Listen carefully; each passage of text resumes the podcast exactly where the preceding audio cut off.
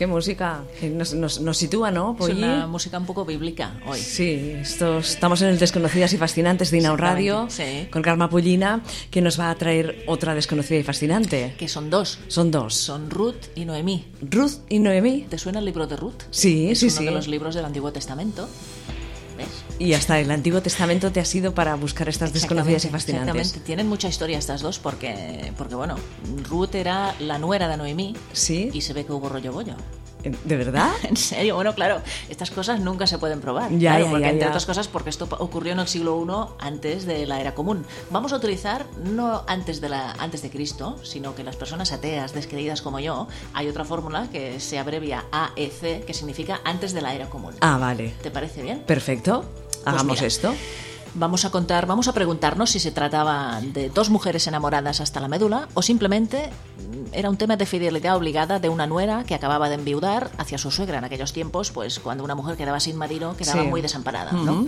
Nos encontramos de verdad ante la primera y única pareja de hecho estable entre dos mujeres recogida en las llamadas Santas Escrituras. ¿Es un caso verídico o una mera leyenda religiosa? ¿Realidad o ficción?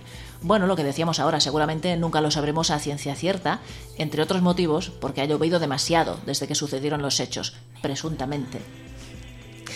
Gracias al interés surgido en las décadas más recientes por estudiar los textos sagrados del judaísmo y del cristianismo desde perspectivas distintas a las de la propia fe, se han hecho numerosos estudios, análisis, revisiones e interpretaciones de la Biblia. Por supuesto, el colectivo LGTB, LGTB también se ha lanzado a estudiar las Santas Escrituras hasta encontrar no pocas referencias a la homosexualidad. Evidentemente, y dado que hablamos de unos textos escritos hace más de dos milenios, la mayoría de referencias a la homosexualidad del Antiguo y del Nuevo Testamento se refieren a hombres, como no. Eh, mientras que las pocas citas en este sentido dirigidas a mujeres suelen ser mm, indirectas o se muestran de manera velada o ambigua, para variar.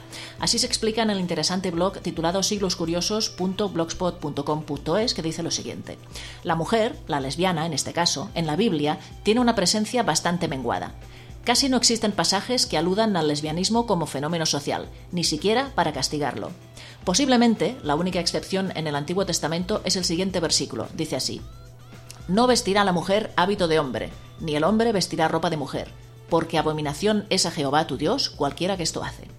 Esto lo dice en el Deuteronomio, Sí, sí. que es otro de los libros de- de la- de la- del Antiguo Testamento. De hecho, de todas las partes en que se dividen el Antiguo y el Nuevo Testamento, que se denominan libros, solamente hay dos libros que tienen nombre de mujer, el libro de Esther y el libro de Ruth. Y parece que en ambos, como también en otras partes de la Biblia, aparecen referencias a la homosexualidad, aunque negativas, por supuesto.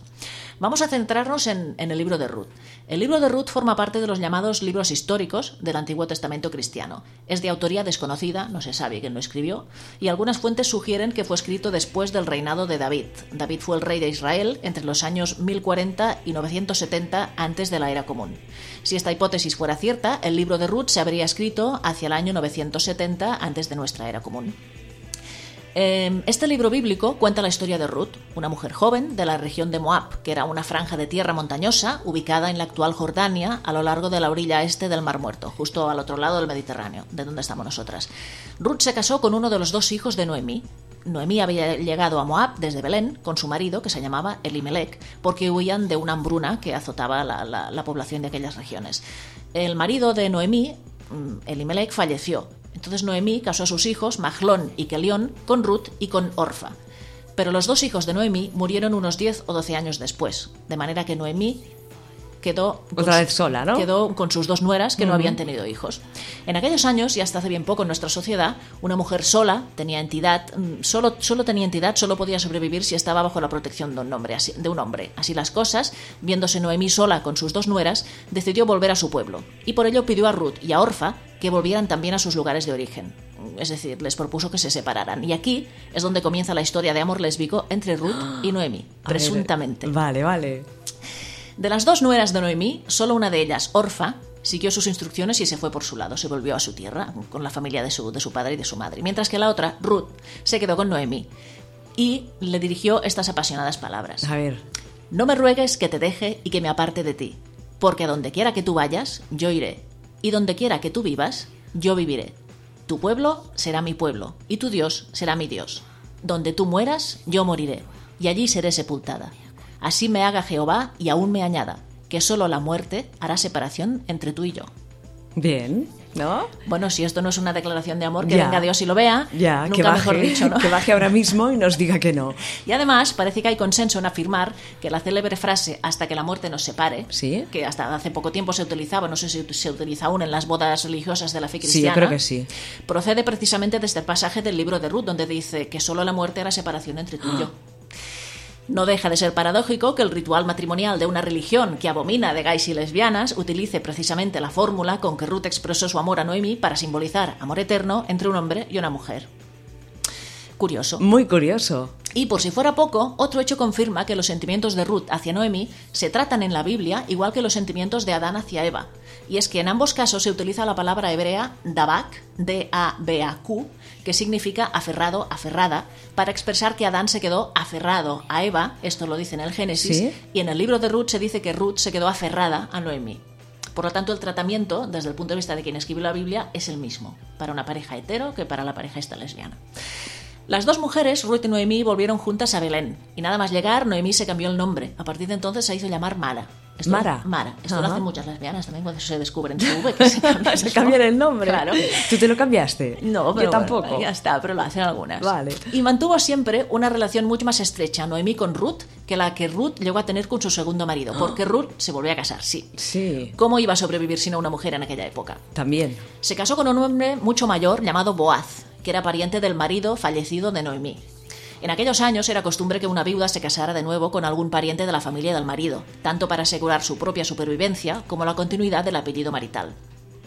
Y también aquí hallamos huellas de la relación especial que existía entre Ruth y Noemí. En primer lugar, porque Ruth siempre cuidó de Noemí, a pesar de que se casó de nuevo. Ruth trabajaba segando los campos para mantener a Noemí. Durante las temporadas de trabajo, Ruth vivía con las criadas de Boaz, quien sería más tarde su marido, y cuando terminaba la temporada de siega de la cebada y del trigo volvía con Noemí.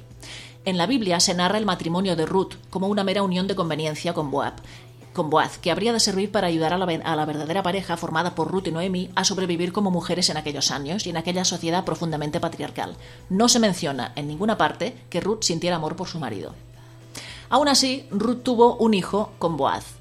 Y de nuevo, los textos bíblicos explican este hecho centrándolo en Noemí en lugar de hacerlo en el padre de la criatura, que es totalmente ignorado por el autor o la autora del libro de Ruth y por las mujeres de la aldea donde transcurre la historia. De hecho, Ruth tuvo un hijo, pero fue Noemí quien lo crió. Sí, hagamos esa cara rara. Exactamente. Las interpretaciones son diversas y los hechos parecen difuminados por el paso del tiempo. Ni siquiera tenemos la certeza de que Ruth y Noemí existieron en realidad o si fueron meros personajes de ficción inventados por no sabemos quién, dado que se desconoce la autoría del libro de Ruth. Pero, si nos remitimos únicamente a la narración de los hechos, es posible encontrar una historia de amor y compromiso entre dos mujeres que cumple bastantes tópicos del lesbianismo. Ruth y Noemí viven juntas prácticamente después de la primera cita.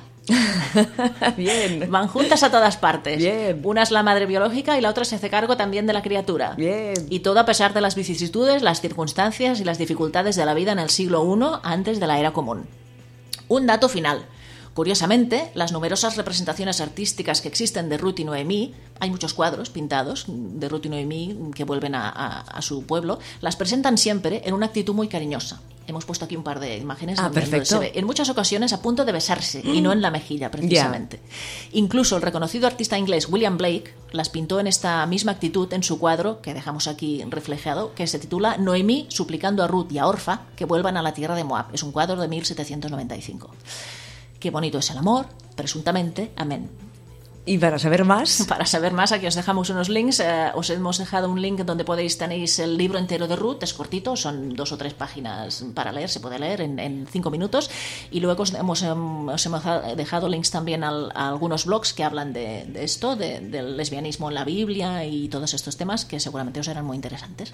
pues oye, lo dejamos aquí Lo dejamos aquí. y vendrás con otra desconocida, ¿no? Con otra muy interesante también. ¿Nos avanzas quién Muy puede ser? desconocida. Muy desconocida. Es una desconocida que se llama Juliana Morell, que vivió aquí en Barcelona, creo que en el siglo XIV-XV, que es la Wow. única mujer que aparece en, eh, como, ahora no, en el atrio de, de la Facultad de, de la Universidad de Barcelona. Ah, muy Ya en bien. aquellos años, ¿eh? era un portento de mujer. Bueno, pues ya nos la contarás en, en breve. Venga, Hasta luego. hasta luego.